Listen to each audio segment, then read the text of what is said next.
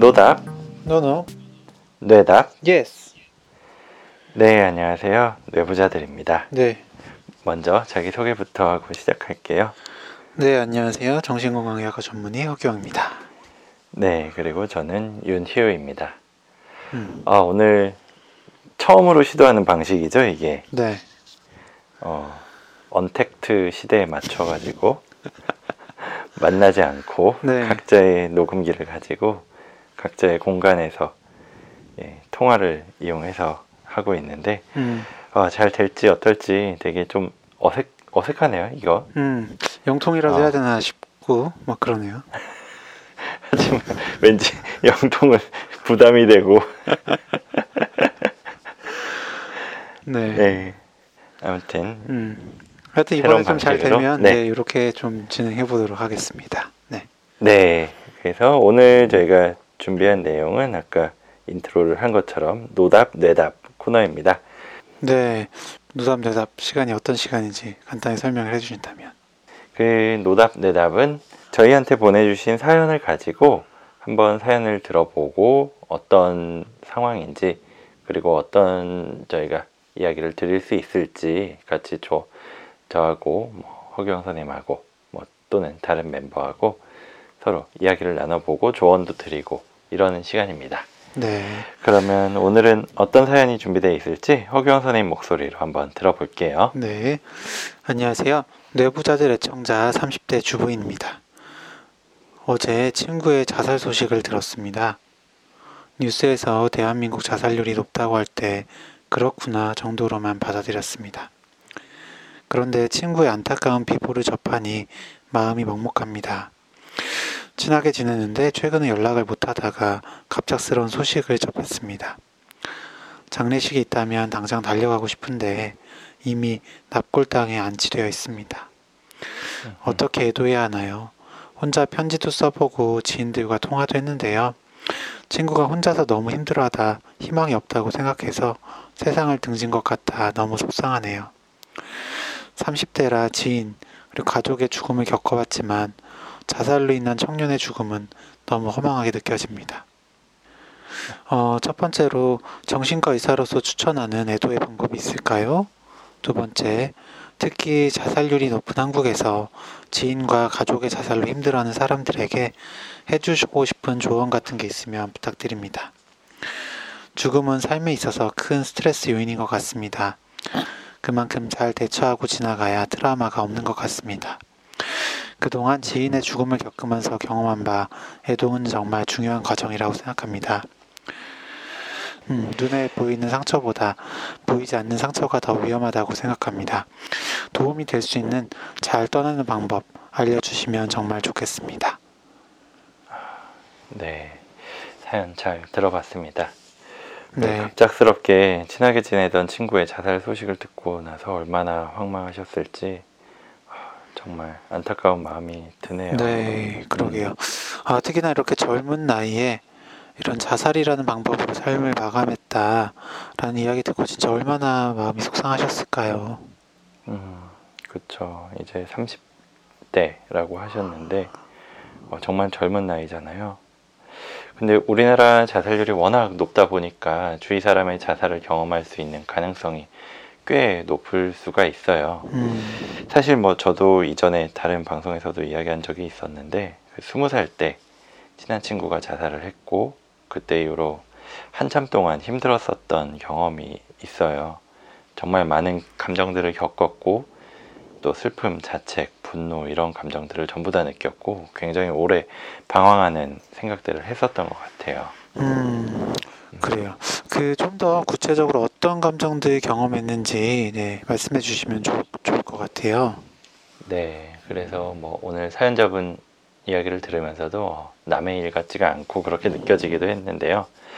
아, 진짜 여러 가지 감정들이 있었어요. 우선 처음에 그 다른 친구한테 전화를 받았는데 아직도 딱 그때가 생각이 나요. 그 동아리 친구들하고 버스를 타고 어딘가 가고 있었는데 버스에서 그 전화를 들었거든요. 전화를 받았는데 어 그냥 그때 이후로 아무 생각이 안 드는 거예요. 말도 안 된다. 이거 거짓말이다. 그럴 리가 없다. 막 그런 대답을 한 것까지는 기억이 나는데 어, 그 다음에는 정말 멍했던 생각이 들고요. 그러다가 좀 정신을 차려가지고 다른 친구들한테 연락을 해봤거든요. 야 이거 어떻게 된 거냐? 음, 무슨 소리냐? 그랬더니 어, 자기도 소식 들었는데 정말이다. 뭐 그렇게 얘기를 하더라고요. 그 다음에는 화가 났어요. 이, 그 일이 있기 한 며칠 전에 사실 지나가다가 봤거든요. 길에서 한 음. 일주일 정도 전에 봤었는데 그 친구의 그 힘든 마음을 헤아리지 못했었던 나 자신에 대해서도 화가 나고 그런 힘든 마음이었으면 이야기를 조금이라도 해주지 이런 생각에 그 친구한테 또 원망스러운 마음도 들었고요. 그런 감정에 휩싸여서 사실 장례식에 참석하지도 못했어요. 음, 어쩌면 받아들이기 힘든 마음 때문이었을 수도 있고요. 아 그러게요. 뭐 언뜻 이제 그 희우 얘기를 들어본 적은 있는데 이렇게까지 좀 깊게 들어보는 건 처음인 것 같습니다. 어, 예, 근데 희우도 정말 많이 힘들었겠다 생각이 들고요. 음, 네. 어, 사연자분께서 추천하시는 이런 추천, 추천한 애도 방법을 물어봐 주셨는데, 어, 예, 뭐, 여러 가지가 있겠지만, 한마디로 좀 말씀을 드리자면, 애도의 과정에서 드는 감정을 있는 그대로 솔직하게 받아들여야 한다. 그렇게 말씀을 드릴 수 있겠죠. 네. 요거는 전에 이제 그 윤희 선생님이랑 저랑 그 펜로스 때도 말씀을 드렸던 건데요. 음, 어, 이 애도의 과정에 대해서 정리한 퀴블러 로스는 애도 반응은 부정, 분노, 타협, 우울, 수용. 네, 이런 다섯 단계를 거친다고 했습니다. 그 방금 윤희 선생님 이야기한 그 친구의 죽음을 받아들이기 힘든 마음. 그러니까 이럴 리가 없다. 이런 부정의 마음과 뒤따라온 화나는 그 마음은 이제 분노의 감정 단계고요. 그 뒤에 타협. 아 이렇게 하면 다시 돌아올지 아- 있지 않을까 같은 그런 마음. 음, 그 이후에 우울해지고 그 뒤에 수용하게 되는 이 단계도 뒤따라 왔겠죠. 이렇게 강한 감정이 드는 건 지극히 정상적인 과정이고요. 따라서 이런 감정들을 부정적인 감정이라고 해서 부끄러워하거나 숨길 필요가 없는 겁니다. 네. 생각해 보면은 제가 뭐 장례식에 참석하지 않은 것도 여러 가지 감정이 섞였다고 말씀드렸는데 그런 부정하는 마음이랑 어쩌면 약간은 타협이 섞였을 것도 아닐까 하는 생각도 드네요. 음, 가지 않았던 게. 네. 어, 어. 내가 가지 않으면 어쨌든 이게 공식적으로는 그 친구가 죽은 게 아니야. 뭐 이런 음, 생각도 했었던 것 같고요. 그리고 이제 와서 생각해 보면 제가 그때 좀 더 뭐 정신과라든지 심리 상담에 대해서 알았으면 적어도 상담이라도 받아봤을 것 같아요. 근데 그때는 워낙에 이 힘든 감정이 드는 게 당연, 당연하다라고 생각을 해서 어, 내 마음에 무슨 문제가 있다라고는 전혀 생각을 못 했었던 것 같아요.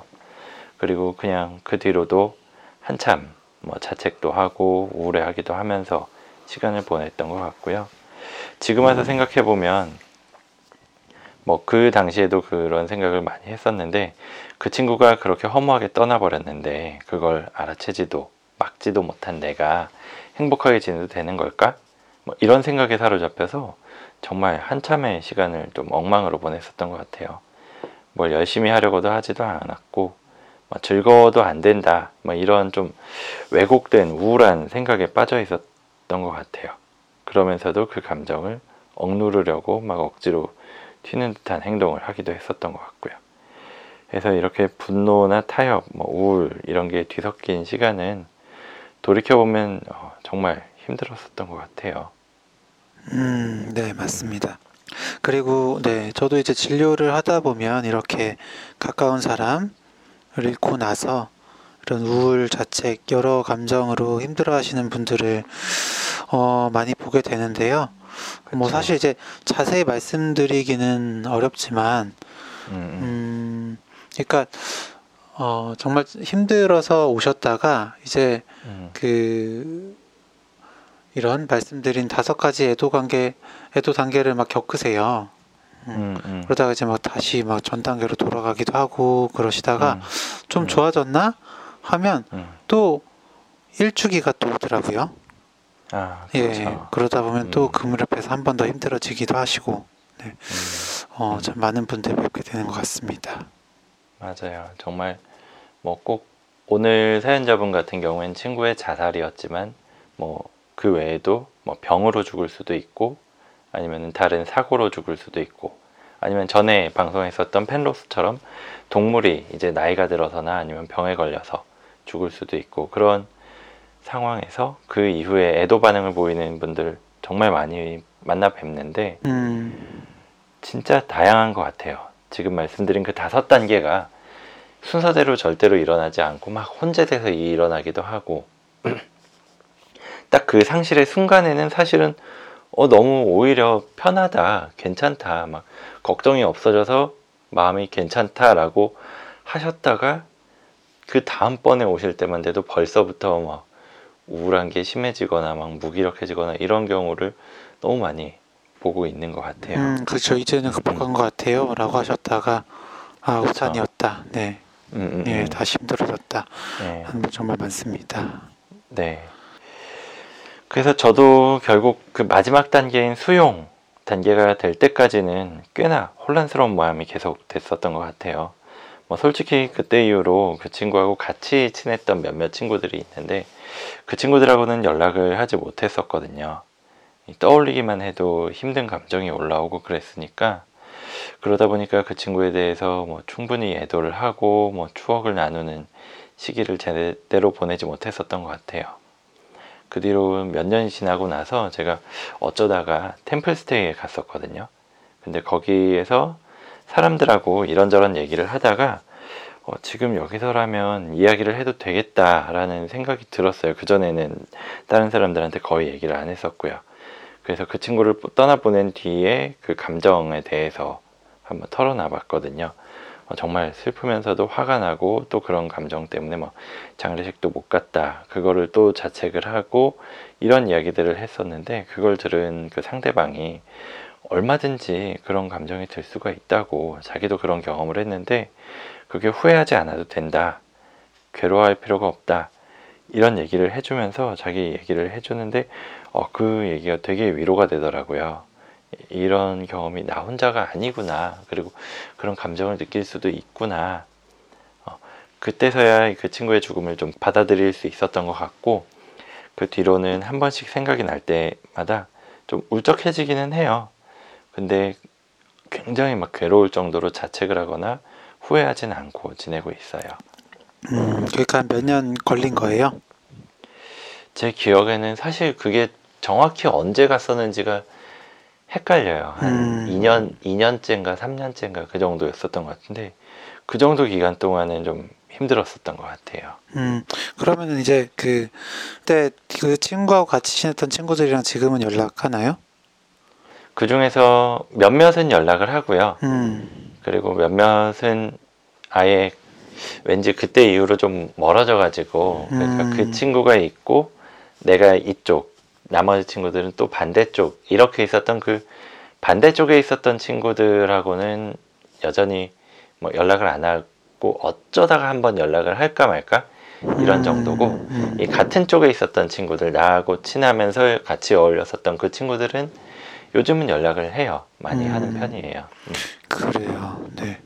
그 저는 또 궁금한 게 이 죽음을 그제서야 좀 받아들일 수 있었던 것 같다라고 했는데 음, 그, 그 받아들인다는 게 정확히 좀 어떤 의미였어요?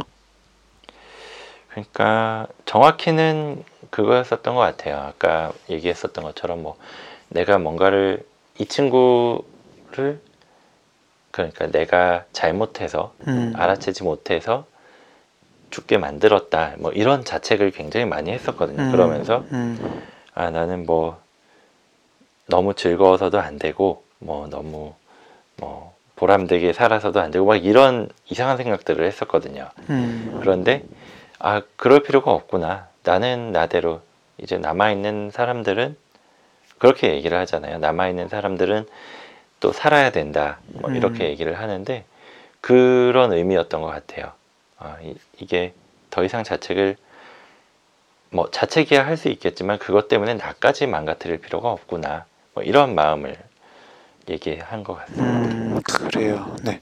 방금 윤희 선생님이 말씀해 주신 것처럼 애도 과정에 있을 때 그때의 감정을 너무 억누르려고 하지 말고 자연스럽게 받아들이는 게 가장 도움이 됩니다.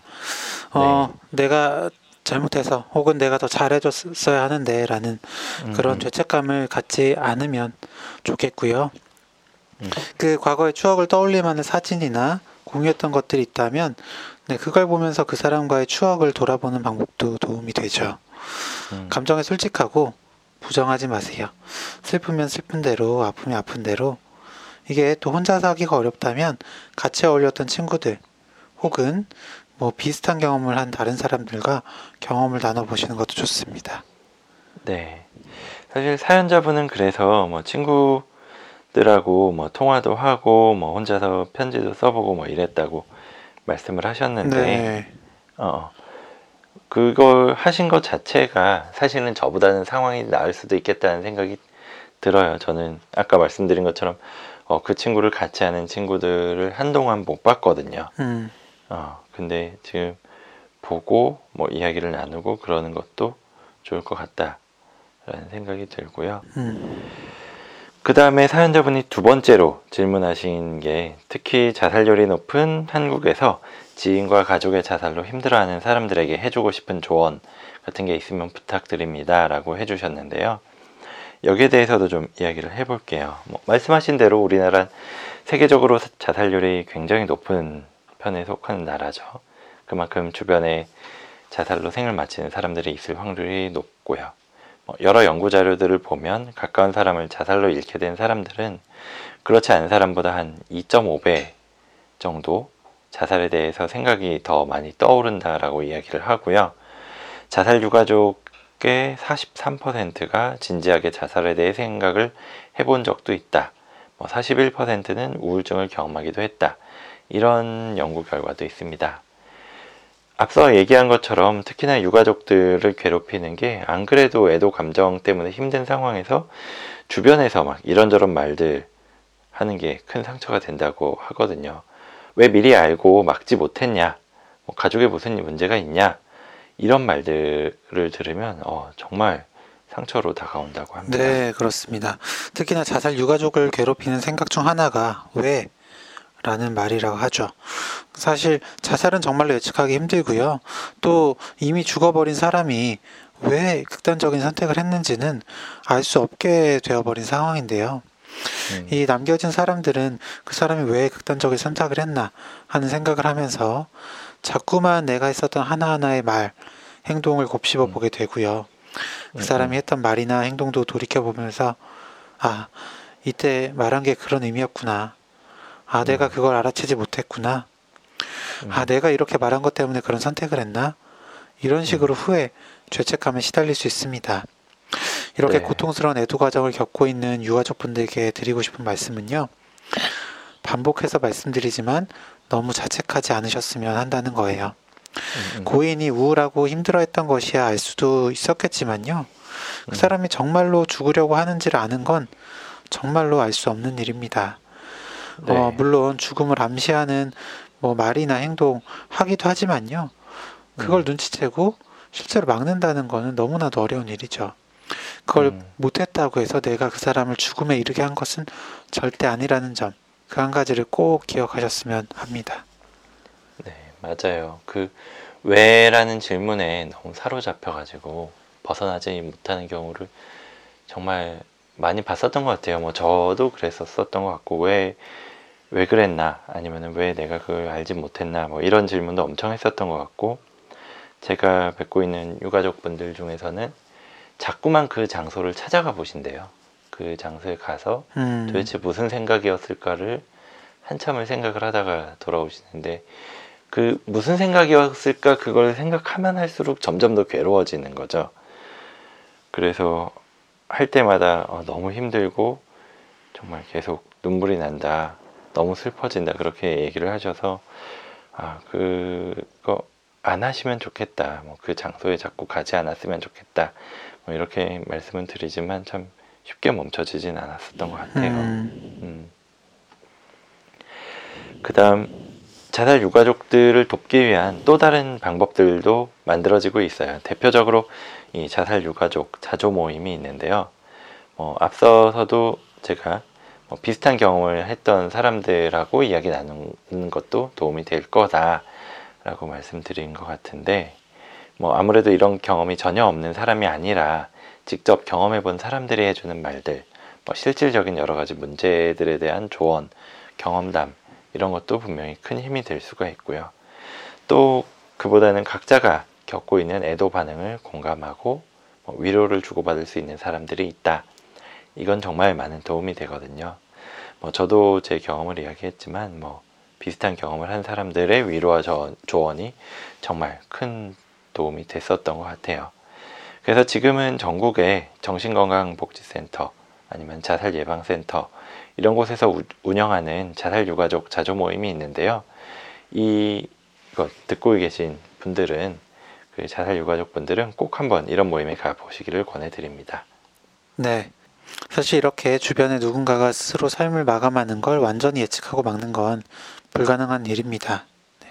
그리고 많은 사람들이 경쟁 생활을 살아가면서 내 마음 그리고 주변 사람들의 마음을 들여다보고 그런 힘든 마음이 있을 때마다 위로나 격려를 하면서 보내지 못하는 경우도 많고요. 어, 진료실에서 만나는 많은 분들이 어, 스스로의 고민을 저한테 말씀해 주시면서도 주변 사람들은 이야기 들으면 힘들어할까봐 이야기하지 못하신다 하시는 경우가 정말 많아요. 가족이라 할지라도요. 그리고 그래, 그게 어떤 마음인지 충분하, 충분히 이해가 됩니다. 그렇더라도 꼭 누군가 내 마음을 충분히 이야기할 수 있는 사람을 주변에서 찾아보셨으면 합니다. 그리고 일방적으로 내 이야기만 하는 게 아니라 이야기를 끝낸 뒤에는 고맙다고 하고 상대방의 이야기도 같이 들어주시면 더 좋겠어요. 음, 이렇게 의지를 주고 받는 과정에서 살아갈 세상을 살아가는 힘이 나오는 게 아닐까 합니다. 네, 맞습니다. 그래서 아무래도 뭐 주변에 원래 잘 알고 있던 사람이든 아니면 이런 계기를 통해서 좀 가까워진 사람이든 그렇게 서로 이야기를 주고받을 수 있고 의지할 수 있는 사람이 있다는 건 정말로 큰 힘이 될 거라고 생각이 들고요. 만약에 이 내 힘든 마음에 대해서 주변 사람한테 아, 정말로 도저히 얘기 못 하겠다. 너무 부담을 주고 싶지 않다. 이렇다면은 뭐 가까운 정신건강의학과라든지 아니면 심리 상담할 수 있는 곳을 찾아보시기를 권해요. 말씀드렸었던 뭐 정신건강증진센터 이런 곳들도 그런 기능을 하고요. 네, 그래서 거기 있는 사람들에게 충분히 이야기를 하는 경험을 해보다 보면 나중에는 주변 사람들한테도 아, 이렇게 얘기를 하면 좀 잘 편하게 얘기할 수 있겠구나. 너무 부담 주지 않을 수 있겠구나. 그런 게 좀 떠오르고 익혀갈 수 있을 거거든요. 아무튼 이렇게 시작을 해보셨으면 좋겠습니다. 네. 어, 어쨌든 사연자분이나 좀 비슷한 어, 괴로움으로 힘든 분들 좀 힘든 시기 잘 겪어내셨으면 좋겠고요. 어, 저희들의 좀 드리는 말씀이 좀 도움, 조금이나마 도움이 됐으면 좋겠습니다. 네. 그럼 오늘 노답, no no, 뇌답, yes. 예, 시간은 여기까지 하고요. 다음 시간에 더 유익하고 흥미롭고 어, 재밌는 컨텐츠로 찾아뵙도록 하겠습니다. 감사합니다. 감사합니다.